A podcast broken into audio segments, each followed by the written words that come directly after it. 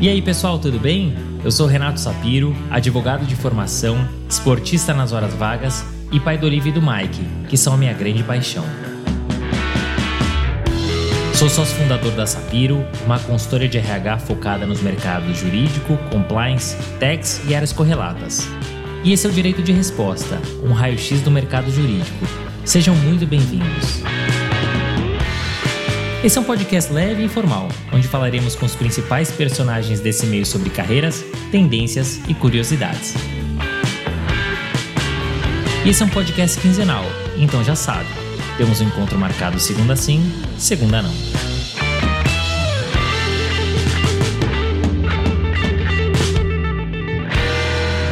Você conhece algum advogado ou advogada que é CEO? Os profissionais do direito estão prontos para exercer essa função? Tem espaço para isso? Bem-vindos ao episódio com Patrícia Frossardi, advogada de formação e CEO da Philips. Nesse episódio, Patrícia conta o caminho que percorreu até assumir a posição de número um em sua empresa, o que contou para que fosse escolhida, os seus medos e receios ao assumir essa cadeira, como superou e os desafios que tem encontrado ao longo desses últimos quatro anos como CEO. Quer mais? Patrícia traz o passo a passo para os advogados e advogadas que almejam uma cadeira como essa. Mas Renato, tem mais? Claro! Tem conselhos, dicas e muitas histórias. Afinal, sem isso não seria um episódio de direito de resposta. Aproveitem. Patrícia é formada em Direito pelo NIP e possui especializações em diversas áreas do direito, por faculdades como Mackenzie, PUC e FGV. Mas calma que tem mais. Tem um MBA pela USP. Patrícia, que possui uma carreira 100% corporativa, Passou por empresas de nacionalidades e culturas distintas, sendo as suas duas grandes escolas a PepsiCo e Philips, onde chegou ao cargo máximo de CEO. Mas melhor que ouvir de mim, Vamos ouvir dela. Patrícia, muito obrigado por ter aceitado o convite do Direito de Resposta. Um prazer te receber aqui. Uma advogada que virou CEO, tem uma história muito bacana para você contar para a gente, então eu estou muito feliz de te receber aqui. Obrigado. Obrigada a você pelo convite. Patrícia, a nossa primeira pergunta é clássica. A gente fala sobre planejamento de carreira. E você tem uma carreira que é super bem estruturada e 100% corporativa. Essa trajetória ela foi planejada? Caso contrário, quais eram os seus outros objetivos? Então, Renato, não foi tão planejada, não. Ela foi um pouco acontecendo, né? Eu acabei ingressando em empresa, né, desde o meu primeiro estágio, e eu fui gostando do ambiente empresarial. E aí eu falei, poxa, tá legal aqui, gostei, quero continuar. E assim foi. Quer dizer, ela não foi planejada, ela foi construída. Ou seja, você se junta aqui aos 99,9% de convidados que não planejaram suas trajetórias. Mas deixa eu voltar um passo atrás, né? Por que você decidiu fazer direito? Ah, eu, eu sempre gostei da área jurídica desde pequena. Eu achava, na verdade, muito uma área muito elegante, né? Onde as pessoas falavam corretamente, onde as pessoas se vestiam bem, os tribunais são ambientes super bonitos, né? Assim, prédios históricos, né? Não estou falando, às vezes é meio bagunçado, a gente sabe como é que é a nossa realidade de Brasil. Mas assim, a estrutura do prédio, né, a arquitetura dos prédios, na maioria das vezes são bem, bem interessantes, bem legais, bem antigas. Então tudo aquilo me encantava muito desde quando eu era pequena. E eu não tinha assim uma, uma pessoa na família que eu olhava e falava assim, nossa, ele é advogado, que legal. Mas eu vi em filmes, né, coisa de, de sonhos, assim. Acho que tem gente que vê filme da Disney, né, e sonha em ser princesa. Eu via filmes de que tinha algum crime, alguma coisa relacionada a direito e achava o máximo aquilo. Então eu queria ser aquilo, não queria ser princesa. Quer dizer que desde sempre, desde criança, né, você já almejava, já imaginava fazer o curso de direito. Exatamente, exatamente. E isso é curioso, Patrícia, porque é muito incomum. Quando a gente chega aos 17, 18 anos, a gente tem que decidir o que a gente vai fazer pro resto da vida. É muito cruel. É muito cruel, elas têm dificuldade de decidir. E curioso, porque você já tinha isso definido na tua cabeça desde sempre, né? É. Antes da gente entrar na sua carreira, vamos falar um pouquinho da sua formação acadêmica, né? Que é bastante sólida. Você tem diversas pós-graduações em áreas distintas do direito, o que até certo ponto é incomum, e também a realização de um MBA, que também é incomum para advogados. O quanto que a realização desse MBA é, ela ajudou para que você assumisse a tua atual cadeira de CEO. Em relação às pós-graduações em áreas distintas do direito, como é que ela impactou no teu dia a dia ao longo da tua trajetória? Olha, eu fui fazendo as pós à medida que eu fui sentindo necessidade na minha carreira. Então, quando eu comecei a trabalhar em departamento jurídico, ainda era um departamento jurídico full service, né? Você, todo departamento jurídico é full service, mas você não tinha posições muito delimitadas. Ah, você é o advogado que só cuida de litigation, você é o advogado que só cuida de trabalhista ou de tributário. Então, à medida que eu fui experimentando essas áreas todas dentro do departamento jurídico, eu fui sentindo necessidade de me aprofundar em cada uma das áreas. E para isso, então, eu fui buscar essas pós-graduações. Então, fiz direito empresarial, né, porque eu estava no contexto de empresa, então eu tinha que conhecer o leque de temas que são tocados dentro do departamento jurídico de uma empresa. Depois eu fui, é, eu senti necessidade de me aprofundar um pouco em trabalhista, eu fui para o trabalhista, depois para o tributário. Então eu acabei fazendo isso de uma forma com que eu conseguisse me aprofundar tecnicamente naquilo que eu já estava vivenciando na minha prática. E eu tinha, sempre tive, é, desde que eu entrei no departamento jurídico de empresa, intenção de crescer. A última posição de uma cadeira de legal é a liderança do departamento, né? E para você ser o líder do departamento, você tem que ter uma visão generalista. Mas isso não limita que você também não conheça no detalhe a parte técnica de todas essas áreas. Então eu tentei tecnicamente me preparar em cada uma dessas áreas através dessas pós-graduações para que eu conseguisse aí dentro da empresa e com outros mecanismos me preparar também durante esse período em paralelo para uma posição de gestão. Então para cada vez estar absorvendo mais áreas, mas também começando a olhar para a gestão. A questão do MBA, ela veio depois que eu assumi a posição de CEO. De novo, por quê? Porque eu assumi primeiro a posição de CEO e aí eu falei assim, nossa, eu preciso de um MBA. E aí foi quando eu comecei a fazer o MBA. Foi lá na pandemia, né? Eu, eu assumi a posição em maio de 2019 e em janeiro de 2021 eu falei, vou começar o MBA, porque até porque começava no início do ano, então precisava ser no ano seguinte. E aí foi quando teve a pandemia, então o MBA virou online e eu fiz esse MBA por dois anos na pandemia. E foi muito bom, me deu uma visão. Eu já estava dentro da empresa, né? E quando você está dentro da empresa, você acaba circulando por todas as áreas, né? Então você sabe um pouquinho de marketing, você sabe um pouquinho de finanças, você sabe um pouquinho do comercial, mas eu achava de novo, né, que eu queria fortalecer a minha parte técnica para eu ir com mais conteúdo técnico para as discussões. Então eu fiz isso, então veio depois de assumir a posição e não ao contrário, né? Eu não, eu não me preparei antes da posição chegar para mim. E de fato, às vezes a gente nem tem a chance, a oportunidade de se preparar, porque a oportunidade bate a porta, a gente vai para cima, se arrisca, né? A jogada aos leões, como eu brinco, e aí depois, eventualmente, ali com o carro rodando, você vai trocar roda. E tá tudo bem, né? Você vai se preparar ou se aprofundar mais tecnicamente. E você trouxe um ponto muito importante, Patrícia. Quando você fala das suas pós-graduações e quando você fala do MBA, preparação técnica. E claro que a gente vem falando muito das soft skills, ou como eu gosto de dizer, human skills, elas são super importantes e fundamentais. Mas o técnico não deixou de ser importante, né? Então a gente precisa se preparar para cada uma dessas cadeiras. Quando você fala do MBA, me chama atenção porque é algo, primeiro, que é incomum para os advogados, claro que você fez quando você assumiu a posição de CEO, mas o MBA MBA ele também é conhecido muito pela troca, né? Pelo aprendizado, pelo dia a dia ali estando com os outros alunos. O quanto que impactou fazer online, né? Porque você estava no período de pandemia. E você acha que tem um momento certo para você fazer um MBA? É mais júnior, é mais sênior ou tanto faz, né? Você pode fazer a qualquer momento. Eu acho que, assim, é óbvio que tá numa classe onde você discute com vários alunos poderia ter sido mais proveitoso, mas a gente precisou se adaptar. Havia essa troca durante as aulas, puxar chat, né? Não, não, era assim, você não fazia um grupo e, e, discutia, até porque tinha bastante aluno. Mas o meu marido resolveu fazer junto comigo. Então a gente acabou tendo essa troca em casa, né? Terminava a aula e a gente conversava sobre a aula. E eu percebi, por ele ser médico, né? E ele, ele agora está entrando mais para a área de consultoria, foi mais difícil para ele do que para mim porque eu já estou vivenciando a empresa há muito tempo, né? E ele não, ele, ele sempre foi mais técnico, né? Um médico, um cirurgião. Então eu, eu, percebi assim essa diferença. Obviamente ele se formou até melhor do que eu, passou lá na, no exame final, mas eu percebia que ao longo do curso assim para ele, por quê? Porque a gente acaba tendo on the job, né, esse aprendizado. A gente sabe daquela regra do 70 30 lá, então, on the job, você acaba sabendo bastante coisa. Mas eu acho que o, o, técnico é sempre importante, né? E o técnico, que eu acho também interessante, é que o técnico ele pode ser treinado. Soft skills é mais difícil. É, então, e eu acho assim que quando surgiu a oportunidade da posição, não foi pelo meu técnico, foi muito mais pelo outro lado, né? Pelo meu tratamento com pessoas e por essa minha facilidade, talvez, aí de comunicação e de conciliação, talvez, E aí por isso me surgiu a oportunidade, mas até para você ganhar credibilidade na sua posição, até com o seu time, é importante você ter o técnico. Sem dúvida. E eu concordo com você. É muito difícil quando a gente chega numa certa idade, dizem que até os 18, 20 anos, né?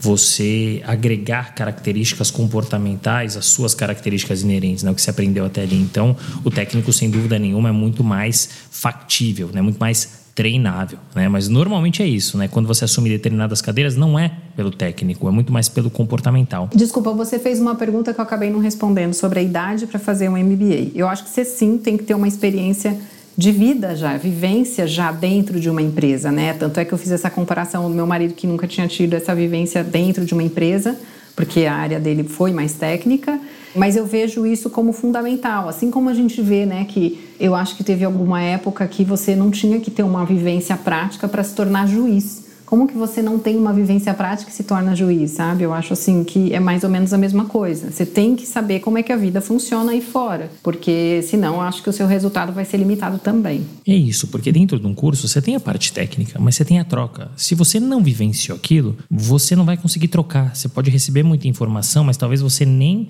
consiga consumir a informação da melhor maneira possível. Agora sim, Patrícia, entrando na sua carreira, me chama a atenção que você passou por empresas de culturas distintas, né? Então, você passou por uma empresa holandesa, por uma empresa americana e também por empresa brasileira. Você nota uma diferença no perfil dos profissionais em cada uma dessas empresas, na cultura, no formato de trabalho? E se sim, que impactos que trazem para a jornada do profissional? Olha, eu acho que tem diferenças, mas cada uma tem o seu aprendizado, né? Então, quando eu trabalhei na, numa empresa de economia mista, né, que foi a Sabesp, por exemplo, é um mundo completamente diferente de trabalhar numa multinacional, seja ela americana ou holandesa. Mas é interessante você ver como é que funciona, né? Já a diferença entre empresas, né, como a PepsiCo e a Philips, e culturalmente, sim, existe uma diferença cultural. Estamos falando de uma multinacional americana e de uma holandesa. Eu acho que na PepsiCo as coisas eram mais estruturadas no sentido de mais layers do que eu vejo dentro da Philips e aqui na Philips eu, eu entendo que a gente tem bastante liberdade é, de atuação, de acesso. Então é um formato que eu gosto bastante. Porém, eu não posso também fazer uma conexão imediata com cultura. Por quê? Porque os tempos são diferentes, né? Eu estou falando de 2013, quando eu entrei na Philips, então já são quase 10 anos, e a gente precisa levar isso em consideração. Muita coisa mudou nesse período. É, a questão de, de, flexibilidade, né, home office e tudo mais, são coisas que não existiam antes. As próprias hierarquias dentro das empresas foram mudando ao longo do tempo. Então, de verdade, eu não sei te falar assim, ah, não, isso é porque, porque é cultural ou porque foi o tempo, né, o momento que eu estive em uma ou em outra. Hoje eu não estou lá, então eu não sei como que é lá hoje para fazer essa comparação. Mas eu estou comparando, né, então períodos distintos. Isso acho que é importante deixar claro. Não, sem dúvida. Eu acho que o mundo mudou, a sociedade mudou e ainda bem. Mas claro que você tem os impactos. Mas quando a gente pensa em cultura americana, e cultura holandesa, principalmente, né? Também teve a brasileira. Você acha que muda a rotina do profissional? Eu vejo os holandeses muito práticos, é, muito práticos e querem resolver o problema, então você tem acesso e você consegue ficar por horas, é, às vezes, é, conversando com o holandês até você chegar na solução. Eu vejo isso bastante de novo, né? Não sei se é por conta da minha posição ou por conta do momento que a gente está na empresa. Em empresa americana, eu vejo muito mais uma questão de, de preparação, organização, no sentido de tem que estar tá tudo muito pronto, muito mastigado antes para você ter uma, uma, uma solução, uma resolução. Né? Acho que o brainstorm eu vejo acontecendo mais hoje, esse compartilhamento de ideias. É, isso é interessante, porque é realmente da sociedade, da cultura, uma europeia, uma americana, então realmente você tem impacto no dia a dia, na tomada de decisão, uma demora mais, outra demora menos, e claro que é top-down, né? Vem de cima para baixo. Mas Patrícia, agora falando um pouquinho da tua trajetória, quer dizer, você passou por duas empresas no período de estágio, né? E depois você ingressou na PepsiCo, que é o sonho de consumo de muitos profissionais. E lá você foi efetivada. Ao longo dessa jornada de mais de 12 anos, você colecionou diversas promoções e chegou ao cargo de gerente jurídica. O que, que você acha, Patrícia, que contou para sua efetivação e essa sequência de promoções? E se você puder, traga algumas dicas e conselhos para os nossos ouvintes. Olha, como eu já falei, né, eu sempre fui correndo atrás da minha preparação técnica.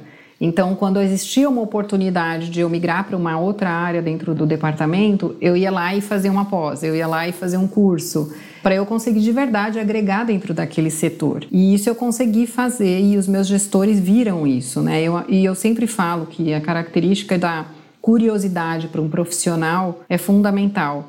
A gente tinha muito menos facilidade há 20 anos atrás, né, quando eu me formei, do que a gente tem hoje de acesso, de treinamentos, de cursos. Hoje a gente tem tudo na palma da mão, a gente tem tudo, a maioria das vezes até de graça, né? Você não tem nem que despender dos seus savings aí para participar de cursos, de treinamento. Basta você ter vontade e você ter curiosidade. Então eu acho assim, tem uma coisa fundamental que é você ter um bom relacionamento com as pessoas, porque ninguém fica por muito tempo numa empresa. E eu te diria assim que eu vi muitas vezes as pessoas sendo super competentes tecnicamente, mas não conseguindo se relacionar e, e, e saírem das empresas a cada dois anos. Tanto é que quando eu vejo um currículo de alguém que pulou de emprego de dois em dois anos, eu tento entender o motivo muito bem, porque me mostra uma tendência a uma questão relativa a comportamento, a, a, a, relacionamento com as pessoas. Então, assim, esse é o básico. Você tem que ter um bom relacionamento com as pessoas, ponto. Segundo, você tem que correr atrás daquilo que você quer. E se você está tendo a oportunidade de ir para uma outra área,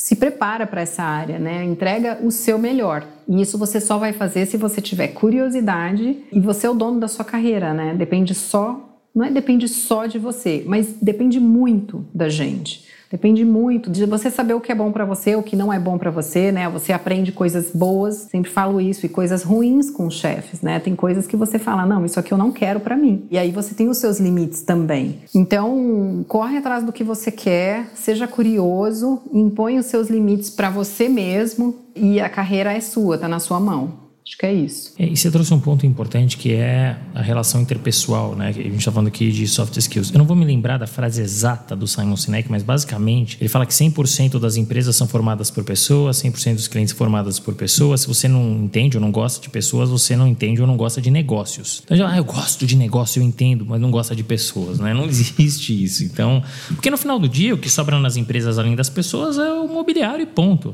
Então, tem que tomar muito cuidado com isso, né? E tem que entender que a relação interpessoal e as soft skills elas são tão ou mais importantes que a técnica, mas sem deixar o que a gente falou de lado, a técnica foi o que você buscou e foi correr atrás. Como eu disse, Patrícia PepsiCo, ela é de fato um sonho de consumo, talvez por estar no mercado de bens de consumo, que é um mercado que gera muita curiosidade, né? Dito isso, que desafios que você encontrou ao longo desses 12 anos, ou pouco mais de 12 anos da PepsiCo, e que você pode dividir conosco, e se você tiver histórias de bastidores dessa empresa e do setor, a gente aqui no Direito de Resposta adora. Olha, acho uma coisa curiosa, assim, foi que eu entrei lá e o departamento jurídico era super pequeno, tinham quatro pessoas, considerando o líder, né, que era um vice-presidente. Então tinha um vice-presidente e um estagiário, assim, quatro pessoas. Era bem pequeno o departamento jurídico, porque era basicamente Elma Chips, né, que foi uma empresa que eles compraram aqui no Brasil. O Brasil era bem menos significativo, por exemplo, do que México, porque lá as tortilhas, né, são muito mais famosas.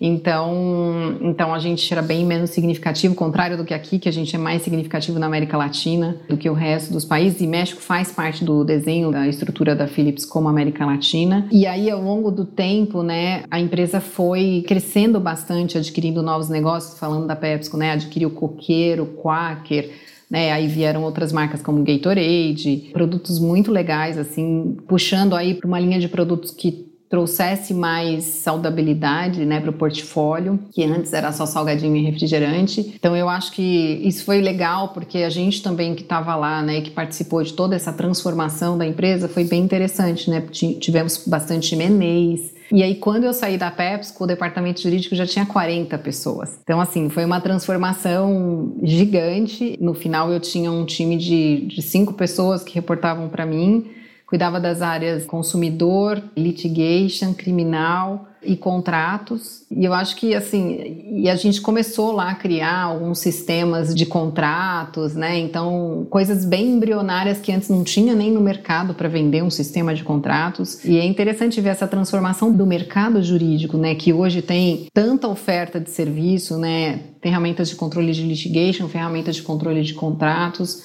ferramentas de inteligência artificial para ajudar na gestão.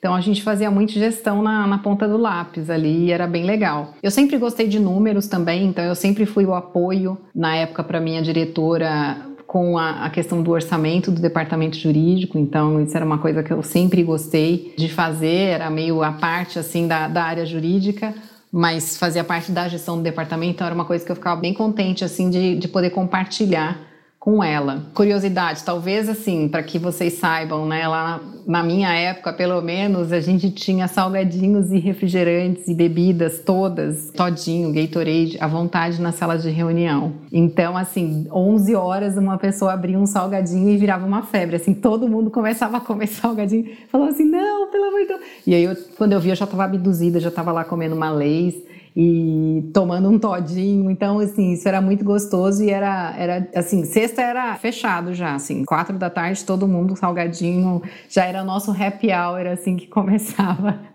e era bem gostoso. Então, assim, era um ambiente muito, muito bacana de trabalhar, assim, porque você é aquilo que você falou, né? Quando você tem produto de consumo, né? São coisas que estão na sua casa e, e você consome também. Então, você identifica bastante, né, com a marca. Ah, você trouxe um ponto interessante. Eu sempre que eu recebo alguém dessas empresas de bens de consumo, eu faço essa pergunta: você só consumia na época de PepsiCo? Só. Não consumia do concorrente? Eu era doente por isso. Eu ia em um bar e tinha aquele negócio de guardanapo da concorrência, eu tirava e colocava debaixo da mesa.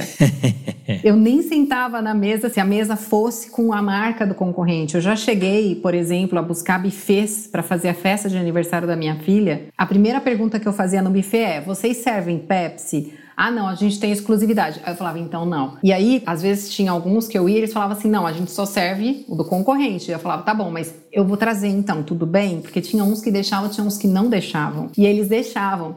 E eu juro que depois que eu saí da PepsiCo, demorou muito tempo ainda para eu tomar o produto concorrente e não me sentir assim culpada. E não é porque havia uma exigência, não, mas é porque de verdade eu acho que você tá na empresa, você veste a camisa. É cultural. É, é super natural. Então, para mim era uma coisa assim incoerente, sabe? De eu estar tá tomando uma bebida do concorrente ou comendo um salgadinho do concorrente. Então, foi bem interessante isso e é verdade, isso acontece. E é curioso, porque todo mundo que eu falo, a resposta é a mesma. E olha só que curioso, você já saiu de lá, já tem bastante tempo.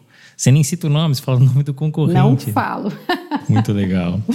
Patrícia, deixa eu aproveitar aqui, você falou um pouco da evolução do departamento jurídico da PepsiCo, a gente foi falando ainda da Philips, mas você está em departamento jurídico já há 20 anos, mais de 20 anos. O que, que você acompanhou de evolução ao longo desses anos, além do que você já falou em relação à parte da gestão, dos softwares, mas o que mudou do departamento jurídico de 20 anos atrás para o departamento jurídico atual? Ah, eu acho que a gente é muito mais business oriented, né? Cada vez mais. Não dá para você falar não, isso já faz tempo que a gente fala, mas de verdade não tem espaço para isso, né? Então, assim, é como é que eu vou resolver o seu problema? Essa é a abordagem do departamento jurídico. E nós não somos mais o tem uma questão até visual, né, do departamento. Antes a gente tinha que os homens tinham que usar terno, gravata. E aí a gente fala que teve a abolição da gravatura, né?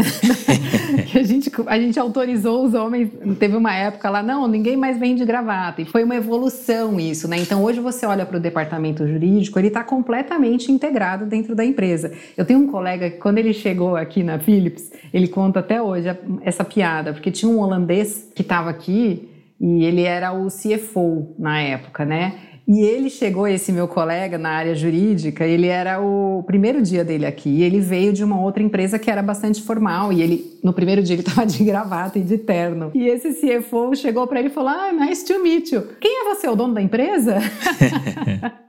Porque ele tava, ele falou assim, não, por quê? Ele falou assim, nossa, você tá todo elegante de gravata. Aí ele já entendeu que não era mais para vir de gravata. Então, assim, você olha hoje dentro da empresa, você não sabe onde está o departamento jurídico. Antes você olhava dentro da empresa, você sabia, ah, aqueles cheio de gel ali, de gravatinha, é tudo jurídico, né? As mulheres de meia calça.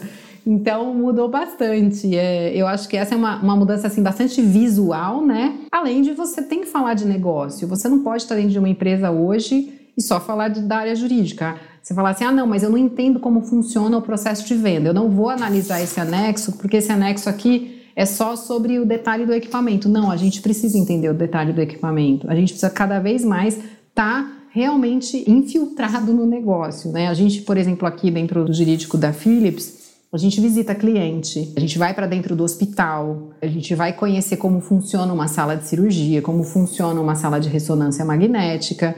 E isso vai melhorar muito o resultado do que a gente entrega, né? E nós somos uma área de, a gente fala enabling function, né? A gente possibilita que os negócios aconteçam. Então, quanto mais a gente puder fazer para melhorar essa nossa entrega, a gente tem que fazer. E é isso, e é muito importante você estar tá inserida no negócio no dia a dia mesmo, descer ali no chão de fábrica muitas vezes, é. entender o que está acontecendo, por exemplo, por que está tendo tanta ação nesse sentido. Aí você vai visitar, você percebe, você consegue muitas vezes corrigir o erro, diminuir o volume de ação, para trazer um exemplo. Então, é importante, claro que o jurídico é estratégico. Claro que o jurídico ele tem que ser business oriented, mas ele tem que estar tá inserido no negócio, né? Incrustado, é como você comentou. Senão não adianta, né? Não adianta ficar sentado ali no ar condicionado, não, não vai resolver Exatamente. o problema da empresa. Exatamente. Nesse sentido que você falou de chão de fábrica, eu até lembrei, nós todos somos certificados em Lean. Então, é, quando a gente entende que há um, um ah, aqui está tendo muito problema, vamos lá, vamos em loco, vamos fazer um problem solving, um kaizen, porque a gente tem isso já no DNA. Então, tem que trabalhar a causa raiz. E a gente faz isso com diversas áreas, né? Então, é um time multifuncional que senta e, e para resolver o problema. E, e, é curioso até, Patrícia, você trazer a história da vestimenta. Isso serve também para os escritórios de advocacia. Um amigo me contou até uma história. Ele era numa empresa, ele com sócio escritório. E eles estavam se preparando para sair, o sócio estava de terno, arrumadinho, ele estava de calça jeans e camiseta. Eles iam numa empresa do ramo mobiliário. E o sócio falou: Você tá maluco? Você vai vestido assim? Ele falou: Eu vou. Vai ter muito fit com a empresa. Pode acreditar em mim. De jeito nenhum, mas foram lá. Passou dois dias, o cliente ligou para esse meu amigo e falou: Eu quero fechar negócio com vocês porque eu gostei de você, eu gostei do teu estilo, do teu jeito mais informal. Olha o impacto que traz, até para o escritório mesmo, nos dias atuais, a forma como você se veste, a forma como você se comunica. O advogado ele precisa nivelar e modular a forma como ele vai se comunicar, por exemplo, se ele é de escritório, a depender do cliente que ele vai visitar, da empresa que ele vai visitar. E a pessoa que trabalha dentro da empresa, idem, né? Ela tem que se apropriar da cultura, conectar com a cultura e, dependendo de como for, modular, né? Ser mais formal, menos informal. Isso vai mudar muito no dia a dia, né? É, eu acho que houve uma época, assim, que se queria criar esse distanciamento, sabe, de com a formalidade. Então, ele é o advogado. Nossa, eu vou falar com o advogado. Meu Deus, que medo. ah, se o advogado está aqui, tem algum problema então acontecendo. Então, eu acho que houve uma, por muitos anos, né, essa essa tenta, não é tentativa, mas de fato uma consequência até dessa vestimenta de colocar um certo espaço, né? E, e até assim, a última palavra é do cara que está com gravata. e hoje em dia, né, a gente vê que o que vale é o seu conteúdo, não é o jeito que você está vestido. Então, se você está dentro de uma reunião e está todo mundo conversando de igual para igual, a sua ideia ou a sua recomendação ela tem que prevalecer porque ela faz sentido e não porque você está de gravata. E aí até, até a gente estava brincando. Agora o novo uniforme é calça justa, curta, meia colorida e tênis branco. Quem quiser pode usar. Mas é, é, bem por aí, né? Eu acho que isso é uma, uma bobagem que prevaleceu por muito tempo. Talvez tenha sido necessário no passado, né? A gente não pode falar de um tempo que a gente. da história toda, né? Onde a gente não estava lá para ver. Mas hoje é completamente desnecessário. É isso, né? E traz um impacto. A área de compliance é a mesma coisa. Não tanto pela vestimenta, mas olha, o pessoal do compliance está aqui não, gente, é, é uma outra business unit tão importante quanto a área jurídica, quanto a área de vendas, comercial e etc. Né? Todas têm a sua importância. Você falou bastante da parte de tecnologia, de inteligência artificial que está acontecendo, né? Definitivamente, Patrícia, é um caminho sem volta. E ainda bem, não sei em relação à inteligência artificial, porque eu acho que a gente tem que tomar também um pouquinho de cuidado. Mas, de fato, a tecnologia ela é importante. Mas ainda assim, aqueles que entendem que ela é uma ameaça, né? E que roubará os lugares, seja no mercado jurídico ou fora dele. Sendo CEO de uma empresa de tecnologia, qual é a sua visão sobre o tema? E você efetivamente acha que a tecnologia vai impactar o mercado jurídico? E se sim, como? Eu acho que vai impactar o mercado jurídico. Já está impactando para o bem, né? Tem muitas coisas que vão ajudar a gestão dos departamentos jurídicos, né? Então, assim, tem uma vertente positiva, tem uma vertente negativa que é o mesmo que a gente viu muito tempo o médico e tem visto, né? No nosso caso, como a gente está inserido no meio da área da saúde, a gente vê muito a situação acontecendo do Dr. Google, né? Que é a pessoa que vai no médico e questiona o médico porque o Google falou uma coisa diferente. Pior que é verdade. Ou ela pesquisa tudo antes e aí ela já vai com o roteirinho. Ah, mas você não vai me pedir o exame tal? Então, assim, isso dificulta o próprio atendimento da pessoa. Eu acho que com a área jurídica pode acontecer a mesma coisa, né? A pessoa vai lá, faz uma pesquisa e daí ela chega para o advogado para fazer a consulta para confirmar se o advogado está falando a mesma coisa. Se o advogado falar alguma coisa diferente, ele pode ficar ali em dúvida sobre a competência do advogado. A gente tem que ter muito cuidado com isso. Eu acho que a inteligência artificial ela pode ser muito boa e muito perigosa em todas as áreas, né? E a área jurídica é a mesma coisa. Eu acho que não vai substituir o advogado que tem que ir lá defender o cliente, não vai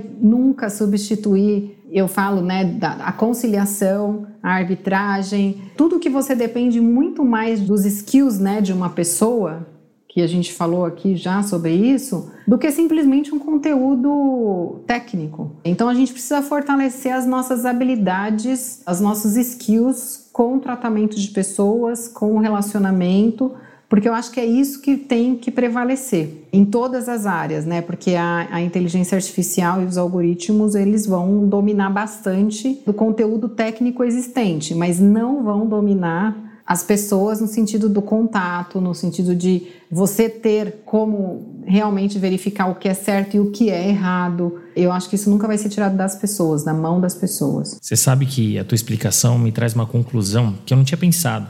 Mas basicamente é o seguinte: o que depender de relações humanas, a máquina não vai substituir, porque a máquina não é um ser humano. O que depender do técnico, dependendo do nível, né? Talvez daqui a alguns anos tudo, né? Mas o que depender do nível técnico, a máquina pode ajudar e até substituir. Agora, o que depender o que envolva relações humanas é com o ser humano. Exatamente, até porque se, se não fosse assim, né, Renato, nós nem teríamos problemas, nós não teríamos discussões, nós não teríamos processos judiciais. Por que a gente tem processo? Porque a gente está falando de relação humana. Exato. Então, não tem como substituir a relação humana, não vai ter. Agora vamos sair da polêmica, voltar para a tua trajetória.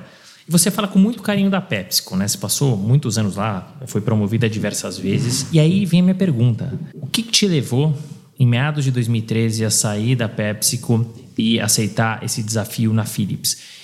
E o que, que, mudou na tua rotina? Olha, é, de fato, né? Eu, eu, sou muito grata pelo tempo que eu passei na PepsiCo, porque eu acho que eu cresci muito lá, aprendi muito. Eu cresci com o departamento, né? E isso é muito legal. E, e é legal que eles estejam tendo sucesso aí no mercado até hoje. Porém, o que eu vi, assim, de verdade, foi meu, meu grande primeiro emprego, né? Porque nas outras eu fiz estágio e foi por um período mais curto de tempo. Fiquei por um ano em uma, dois anos na outra, mas eram lugares que não dariam a minha a oportunidade de efetivação, até porque a, a Sabesp, que foi a última, ela era economia mista, então você tinha que esperar ter um concurso para advogado, para participar, daí por isso eu fui para a PepsiCo e aí fiquei lá por todo esse tempo. Porém, no final eu falei assim, poxa, Será que eu estou sendo bem sucedida aqui por causa da empresa ou por causa de mim? Como é que será que eu sou fora daqui? Será que eu vou continuar sendo bem sucedida? Será que tem algum desafio que eu ainda não enfrentei e que eu preciso experimentar? E aí foi quando eu olhei para o mercado. Na verdade, eu não recebi um convite da Philips. Eu vi uma posição anunciada, já tinha em LinkedIn naquela época. E aí eu participei do processo. E aí eu fui aprovada no processo. E porque eu escolhi a, a Philips, né? Eu queria ir para uma outra empresa que eu falasse a marca da empresa e todo mundo já soubesse do que eu estava falando. Assim como era a PepsiCo, então para mim seria assim, não, eu não vou para uma empresa que a pessoa fala, o que que faz essa empresa?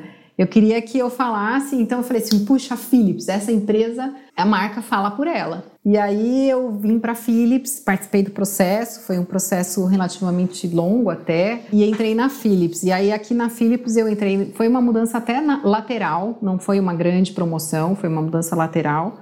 Eu era líder de litigation na Philips, e daí tinha já uma promessa de em dois anos eu ser líder de Legal Brasil, mas aí acabou antecipando isso para um ano, então em um ano eu estava como Legal Brasil. Depois de mais três anos eu estava como Legal, Head de Legal e Compliance América Latina também, porque daí a minha chefe, que era América Latina, foi para uma outra posição nos Estados Unidos. E aí, depois de três anos na posição de Legal Compliance Latam, recebi o convite em 2019 para assumir também a posição de líder do Brasil. E aí, assim, foi bem desafiador no começo, muito desafiador, porque era completamente diferente do que eu fazia. Era uma empresa muito diferente, com produtos diferentes, com um mercado super complexo, que é o mercado de saúde, com equipamentos de grande porte, super caros. Eu entrei aqui e quando eu ia fazer o contrato eu ficava até tensa, assim, porque era um um equipamento de 5 milhões de reais. Então eu falava assim, gente, que medo, né? Então mudou muito a minha vida, assim, aí era muito complexo que eu tinha que entender o produto, eu tinha que entender o mercado, eu tinha que falar às vezes com um médico do outro lado. Então, tinha uma questão técnica bastante complexa quando eu entrei na Philips, que eu precisei correr muito atrás. No começo, eu senti até um certo arrependimento, porque eu falei assim: meu Deus, por que, que eu fiz isso? Eu estava tão bem, eu estava tão tranquilo, eu estava no meu voo de cruzeiro e agora eu, eu me enfiei nisso. Mas aí o tempo foi passando, foi passando. De verdade, eu acho que você precisa de pelo menos um ano para vestir a camisa da empresa e falar: é aqui que eu vou crescer, é aqui que eu quero ficar, eu fiz a coisa certa. Foi mais ou menos esse tempo que levou para mim. Aí depois que eu passei por essa fase aí, por essa crise existencial de mudança de, de empresa, de emprego, não é fácil. Eu falo toda hora, falo, gente, é muito difícil mudar de emprego. Ainda mais quando você fica bastante tempo, como eu fiquei. Mas não me arrependo nem um pouco. Depois, eu cresci muito dentro da Philips, cresci muito na minha carreira e eu vejo essa oportunidade, né, como surgiu para mim. Eu não sei se eu teria isso em outra empresa, sabe? Porque a Philips ela tem muito isso de investir nas pessoas, de preparar as pessoas e investir em, em cross-function, né? E fazer essas trocas de posição, colocar a pessoa para depois a pessoa ser treinada. Por quê? Porque ela já tem habilidades que faz com que eles acreditem que você vá conseguir fazer aquilo. Então, eu não tinha experiência nenhuma como CEO e aí e eu recebi essa oportunidade dentro da Philips. Então, assim, eu não vejo isso acontecendo para um advogado, né? Eu nunca vi, pelo menos, em outra empresa. Então, isso para mim Sim, só mostra que a minha decisão foi super acertada. É, você traz lições super importantes, porque você poderia ter continuado na Pepsi, que era uma empresa que você gostava, né, que você tinha um carinho, que você vestia a camisa, que você estava crescendo, né? Mas é o que você falou, estava lá em voo de cruzeiro, numa zona de conforto, tava bem, né? E você podia, eventualmente, se você tivesse continuado lá, continuar crescendo, mas você arriscou. E é natural, nesse primeiro movimento, depois de 12 anos de casa, vira tua família, né? Você tá mais tempo lá do que com a tua família. É uma mudança de rotina drástica, né? É quase como se você se separar e casar de novo, né? E se juntar a uma nova família. Então, claro que demora para rodar, né? Mas tem que ser efetivamente resiliente, né? Tem que acreditar nesse movimento que você fez. E a prova disso é esse crescimento todo que você teve. E muito interessante você falar dessa oportunidade que a Philips dá para as pessoas, né? Mesmo sem ter a técnica para determinada posição. Eu li um livro recentemente do CEO CEO da Disney, ele conta a história dele, né, dentro da Disney, e quase todas as oportunidades que ele recebeu, que lhe foram dadas, foram dadas sem ele ter experiência técnica. Muito mais pela empresa acreditar, falar, eu acho que você consegue fazer isso. E ele replicou depois, quando ele foi assumindo posições mais altas, para os liderados dele, ele fez a mesma coisa, né? Então é muito interessante, porque não é só técnico, né? Não é só isso. Isso a gente pode aprimorar, o que a gente vem falando aqui ao longo do episódio, mas é dar as oportunidades, porque as pessoas elas precisam dar as oportunidades. Pode dar certo ou não dar certo, mas você deu a chance para a pessoa desenvolver. E Patrícia, você comentou há pouco, né, que você chegou ao cargo máximo dentro de uma empresa, que é o cargo de CEO tão incomum para os profissionais de direito. Como é que surgiu esse convite para assumir essa posição? Que dificuldades que você encontrou? Especialmente em razão da sua formação, e o que, que você acha que te credenciou para essa cadeira? Para fechar, que conselhos que você pode trazer para os profissionais do nosso mercado que almejam uma posição como essa? Assim, como surgiu a, o convite, né? Como eu disse, eu já estava há três anos na posição de Legal e Compliance da América Latina, então eu tinha já bastante contato com todos os líderes da empresa na América Latina, não só no Brasil, né? E com o líder do negócio, o líder do mercado, que é o CEO Latam. Na época era um chileno que gostava muito do meu trabalho, assim como todas as pessoas, porque as decisões na Philips também elas são bastante discutidas com, assim, são várias pessoas que tomam a decisão. Não tem como você ter uma decisão sobre uma posição de diretoria onde uma única pessoa toma essa decisão. Então, primeiro assim, teve, tinha o meu chefe funcional na época que teve que autorizar, né, que, que o convite fosse feito para mim, porque de certa forma ele perderia aí parte da minha função, né, e muitas outras pessoas que fizeram esse suporte. Eu tive a sorte, talvez, né, e, e eu sempre falo do fator sorte de ter trabalhado em grandes projetos durante a minha passada pelo departamento jurídico, aonde eu tive muito contato com muitas pessoas em vários níveis dentro da organização. Então, tive contatos com pessoas da Holanda, tive contato com holandeses que ficaram no Brasil por um tempo, que foram líderes aqui. E eu acho que o relacionamento com as pessoas, né, a forma como você trata as pessoas de diferentes níveis, dentro e fora da empresa, por quê? Porque na, Na nossa função, a gente discute com o cliente, a gente vai no cliente, a gente intermedia questões críticas às vezes, né? E a forma que você se posiciona e a forma que você representa a empresa para fora, isso tudo vai sendo observado. E aí surgiu o um momento em que nós tínhamos uma pessoa que estava saindo da empresa, que era o, o líder, né, o número um. Ele estava indo para uma outra empresa e aí se começou a buscar um sucessor. E foi bem interessante porque ele mesmo falou para mim, falou assim, ah, eu acho que você é uma candidata. Eu falei assim, ah, imagina, você tá maluco. E aí, ok, fui fazer outra coisa, né? E aí depois de uma, algumas semanas, o CEO Latam me chamou para almoçar e falou, ah, então, eu tô pensando em você. E aí eu até olhei para trás assim para ver se tinha mais alguém, né, para ver com quem que ele estava falando. foi um momento assim assim que eu fiquei meio, não acredito, né? Não faz sentido. Por quê? Ele falou: não, você tem todas as habilidades necessárias para essa posição. A gente está fazendo, era um momento de consolidação de negócios, né? A gente tinha ainda algumas verticais de negócio e, e, e ele queria que tivesse uma pessoa que tivesse uma visão holística, né? Uma visão de todo o negócio não tecnicamente profunda necessariamente em cada uma dessas áreas, mas uma pessoa mais orientada a pessoas mesmo. Eu acho que a empresa também estava nesse momento. Tem momentos de empresa que eles estão mais focados né, em comercial, tem momentos de empresa que está mais focado em marketing. E tem momentos de empresa que eles querem focar mais nas pessoas, né? E, e eu acho que foi a hora que eu estava ali na hora certa, no momento certo. E ele fez esse convite, eu, eu fiquei, claro, com vários medos, como eu acho que é o natural de, de, mulher, de uma forma geral, a gente fica mais receosa de assumir uma posição, mas eu também achei muito legal a oportunidade. Falei, poxa, na pior das hipóteses, se não der certo, eu volto pro legal, né? Não tem, eu não vou perder com isso. Se eu tentar, eu não vou perder.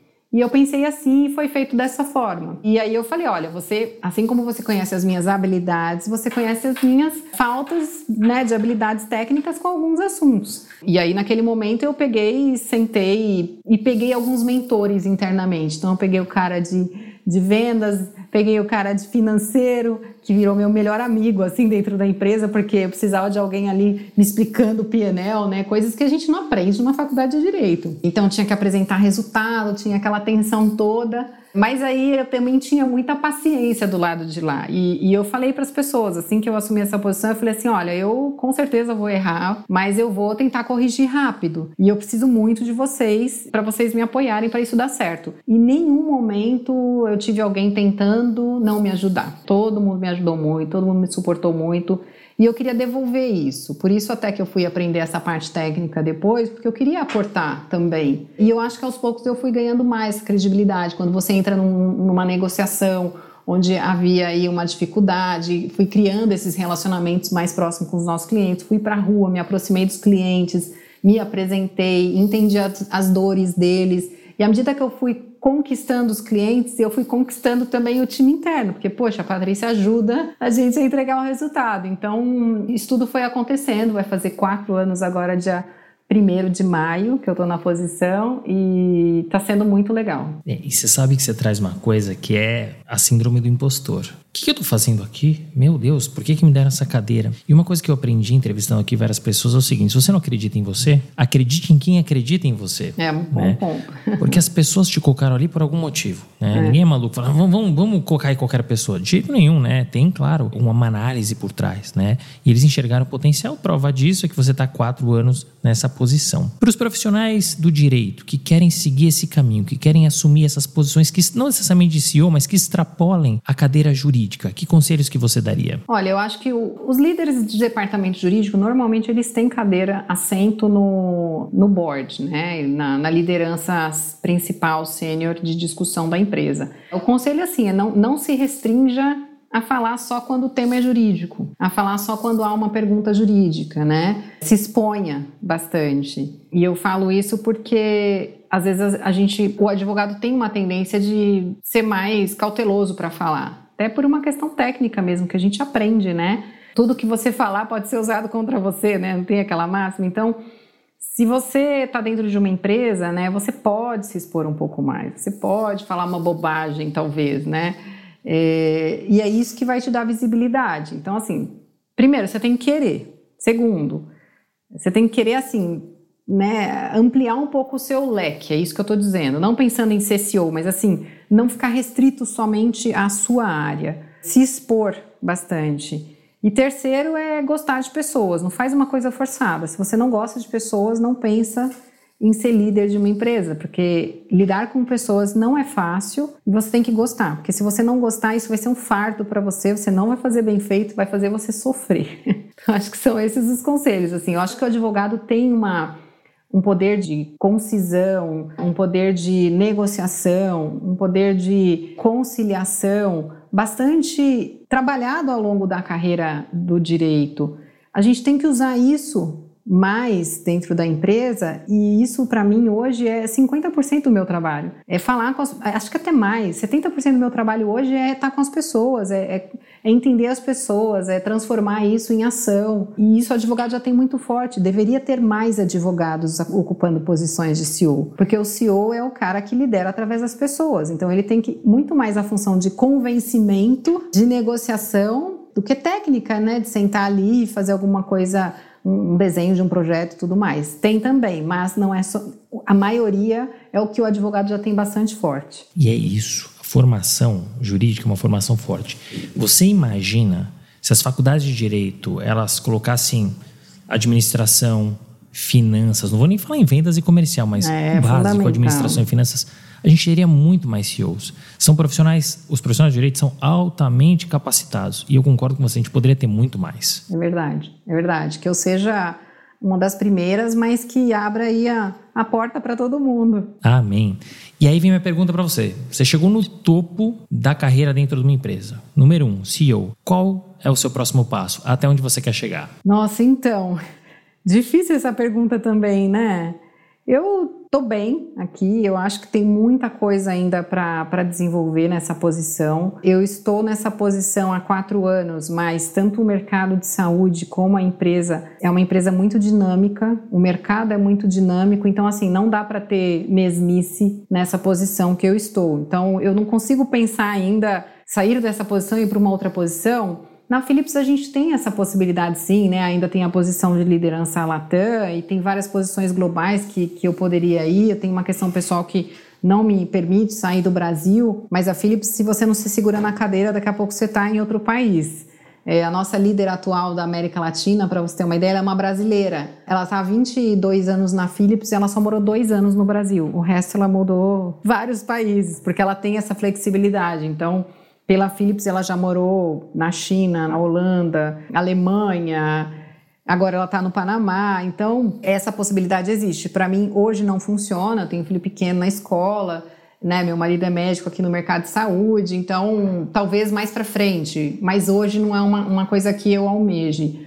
América Latina pode ser, mas de verdade eu acho que há tanta mudança no mercado e há tanta mudança também na Philips porque ela acompanha o mercado acontecendo que essa posição ela, ela se renova de tempos em tempos. Na mesma posição eu consigo ter esse refresh, essa renovação. É, isso é muito bacana, né? Que pode até certo ponto ser o que a gente chama de intraempreendedorismo, né? Que é você empreender dentro da própria empresa, né? Quer dizer, surgem novas demandas, demandas diferentes no mesmo cargo, né? Isso torna a coisa dinâmica, motiva mais. E bom saber que a Philips ela traz essas possibilidades. Uma grande amiga, Raquel Guilhoto, que trabalhava aí, trabalha na verdade na Philips, ela era gestora de RH no Brasil e ela foi convidada para trabalhar em Amsterdã e está lá trilhando uma carreira super bacana. Então, claro que é possível. Claro, tem que conciliar carreira profissional com pessoal, mas as oportunidades estão aí, né? O que a gente vem falando. Patrícia, você tem uma carreira de sucesso, isso está é, tá muito claro e é patente, né? Você acredita que por ser mulher você teve que superar mais obstáculos do que usual para chegar na sua posição atual? E é possível conciliar a maternidade a uma carreira tão demandante? Eu acho que eu não tive pessoalmente questões que, ah, porque você é mulher você deixou de ter uma oportunidade. Eu acho que porque eu sou mulher eu questionei mais as oportunidades e aí eu sempre falo, né, já ofereci promoções para mulheres e para homens. O homem pega e fala, ah, daqui que eu faço, nem, nem sabe o que, que é direito. Mulher vai para casa pensar, conversa com todo mundo. É uma característica da mulher isso, né? E tudo bem, eu acho que cada um tem um perfil, mas eu vejo as mulheres ainda tendo dúvidas, né? Será que eu vou conseguir fazer um papel maior? E conciliar minha vida pessoal, eu acho que a pandemia mudou bastante essa visão, porque agora a gente tem muito claro né, que o que vale é a sua entrega. Eu acho que todo mundo enxerga muito mais isso do que o horário ali das 9 às 6 ou das 9 às 5, sei lá. Então eu acho que essa flexibilidade trouxe muito mais mulheres para o mercado de trabalho pós-pandemia, porque durante a pandemia muita mulher perdeu o posto de trabalho porque não conseguiu conciliar, era realmente muito difícil. Então, assim, na sua primeira pergunta, né? Eu não, eu tive a sorte, talvez, mas eu não sofri é, problemas por ser mulher ou deixei de ter oportunidades por ser mulher durante a minha carreira. E aí, qual era a outra parte da sua pergunta? Desculpa. Se é possível conciliar a maternidade a uma carreira tão demandante? Sim, é possível. Você tem que ter uma rede, né? Não precisa ser uma rede, mas você precisa ter ajuda, né? Não dá para você pensar que você vai conseguir fazer tudo sozinha. Você tem que ter ajuda e aceitar essa ajuda e isso ser bom para você, porque tem gente que sofre quando não consegue buscar o filho na escola. Eu não seria uma mãe feliz se eu não trabalhasse e vice-versa. Então, eu acho que os meus filhos ficam felizes que eu trabalho, porque aí eu fico menos estressada em casa, né? Então, assim, você precisa contar com uma rede, com, uma, com pessoas que te ajudam e você precisa aceitar bem essa ajuda, né? E estar tá bem com você mesma. É de novo aquilo que eu falo, né? Se você gosta, se você está fazendo o que você gosta e almejou para você, você vai conseguir conciliar as duas coisas. E hoje a gente tem mais flexibilidade, né? Acho que ficou mais fácil para as mulheres. Eu uso o meu exemplo para mostrar para outras mulheres que sim, elas conseguem. Eu coloco os meus compromissos pessoais também na agenda. Então, se eu tenho eh, um médico, vai estar na minha agenda, se tem a reunião do meu filho, vai estar na agenda e está tudo bloqueado. Então, assim, é compromisso como outro qualquer. Não é que tem mais ou menos importância. É um compromisso que eu tenho que cumprir. E eu me dou bem com isso e está tudo bem. Está tudo bem em casa e está tudo bem no trabalho também. É isso, né? E eu acho que não tem certo ou errado. Tem dois episódios que aconteceram esse ano que eu também convido o pessoal a ouvir que tratam desses temas, né? Um com a Alissa Workman, que é sócia do Matos Filho, outro com a Adriana, que é diretora jurídica no Mercado Livre, e elas trazem visões complementares, mas também antagônicas em relação ao mesmo tema e junto com a tua visão aqui. Então vale a pena o pessoal conferir. Patrícia, você tem uma trajetória que é sólida, né, de muito sucesso, mas é natural, né? Ao longo da nossa carreira não, não são só flores, né? Claro que você tem tropeços, e imagino que vários, né? Todo mundo tem vários tropeços e é justamente onde a gente aprende. Você pode nos contar um erro que você cometeu e como você agiu ou corrigiu? E você se arrepende de algo que você tenha feito ao longo da sua trajetória? Ai, olha, a gente sim tem vários erros, é, a gente sim aprende muito com os erros, a gente aprende mais com os erros do que com a leitura, então isso é bom. E, e, eu acho que você ficar muito tempo dentro de uma mesma empresa te dá espaço para você errar um pouco, né? Porque às vezes você fica um pouco tempo e aí você não cria credibilidade suficiente para você cometer alguns erros. Então, de novo, por isso que eu reforço a importância de você criar uma certa raiz, né? No mínimo três anos numa empresa, eu acho que é um tempo bastante razoável para você pelo menos entregar um projeto bem entregue, né? Você vai achar que eu estou mentindo, mas eu não consigo lembrar de um erro específico. Eu posso falar assim de erros que eu cometi olhando para minha vida pessoal, né? Eu fui aquela pessoa muitas vezes que achei que eu tinha que ser a última a, a sair do escritório, porque era isso que me daria promoção. Eu fiz isso de forma errada, né? Era uma coisa que eu achava, ninguém me falou. E eu olhando para trás, eu, eu acho que eu não precisava ter feito isso. Não foi isso que me deu as minhas promoções. E hoje, quando eu tenho uma pessoa do time que entra numa reunião, porque às vezes eu chamo uma reunião com todo o time, meu time copiado, eu esqueço que uma pessoa está de férias e a pessoa entra. E aí alguém fala: Ah, o fulaninho está de férias, olha ele aí. Eu falo: desliga agora que isso não vai te dar promoção. Vai para suas férias. não pensa que você vai ser promovido por isso. Então, é uma coisa que eu tenho bastante cuidado porque eu, eu lembro de mim e eu fiz isso. Então, isso são erros que eu cometi ao longo da minha carreira, mas erros que impactaram a mim somente, né? Arrependimento, sim, também. De novo, né? Olhando para o que eu achava. Eu, ach, eu tive a minha primeira filha, eu ainda era uma advogada júnior. Eu tinha pouca responsabilidade comparado a um advogado sênior, a um gerente, né? Então eu tirei ali, na época não, não existia esses seis meses de licença e eram quatro meses, eu tirei os quatro meses de licença e foi tudo bem, voltei, ok. Quando eu estava na, na segunda, quando foi a segunda gravidez, eu já era gerente e eu tinha muito mais responsabilidade. Eu voltei com três meses por mim mesma, de novo. Por quê? Porque eu achei que isso que me daria mais visibilidade, que seria mais legal, que o meu chefe fosse achar mais bacana. Poxa, olha que dedicada. Olha, voltou antes. E eu me arrependo hoje, porque eu falo assim, não era necessário, de novo, eram coisas, eh, são coisas que a gente como mulher, né, a gente, nós tínhamos uma tendência, e eu acho que hoje eu mudei bastante, porque o mercado mudou muito em relação à mulher também, mas eu tinha muito esse pensamento de, puxa, eu vou voltar do emprego eu vou perder o emprego, sabe? Então, mesmo eu sendo uma gerente, mesmo eu estando há tanto tempo na empresa, isso passou pela minha cabeça. Existia uma insegurança.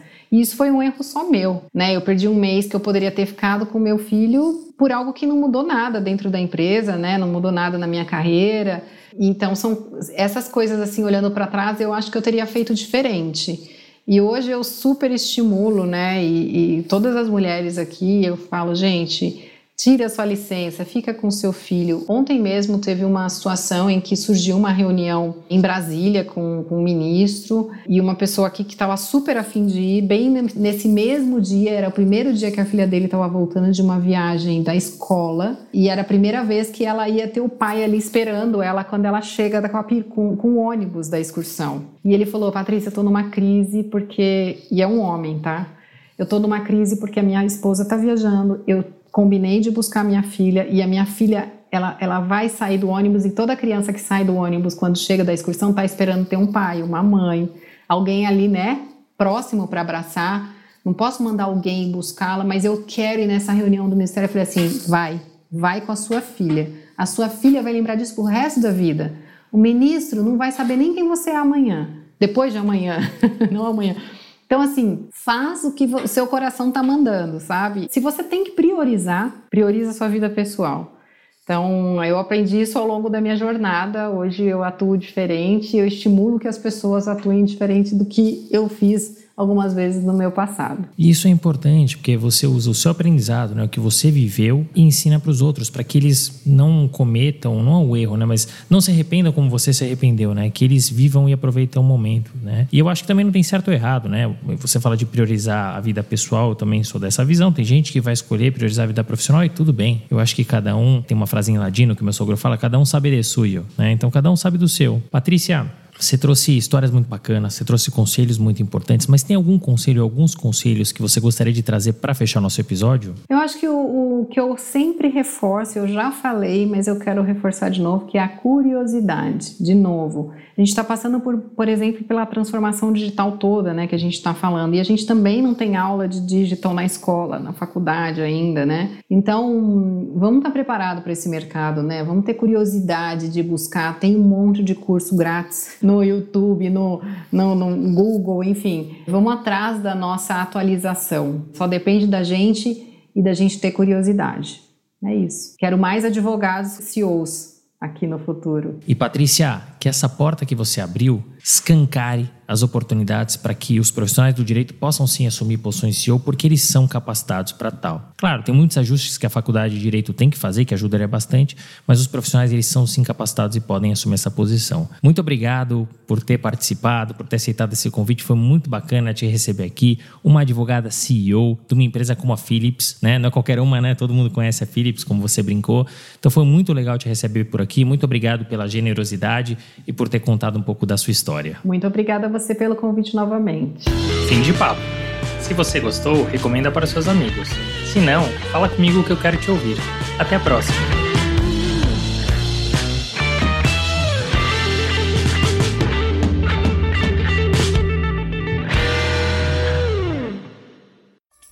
Uma produção, voz e conteúdo.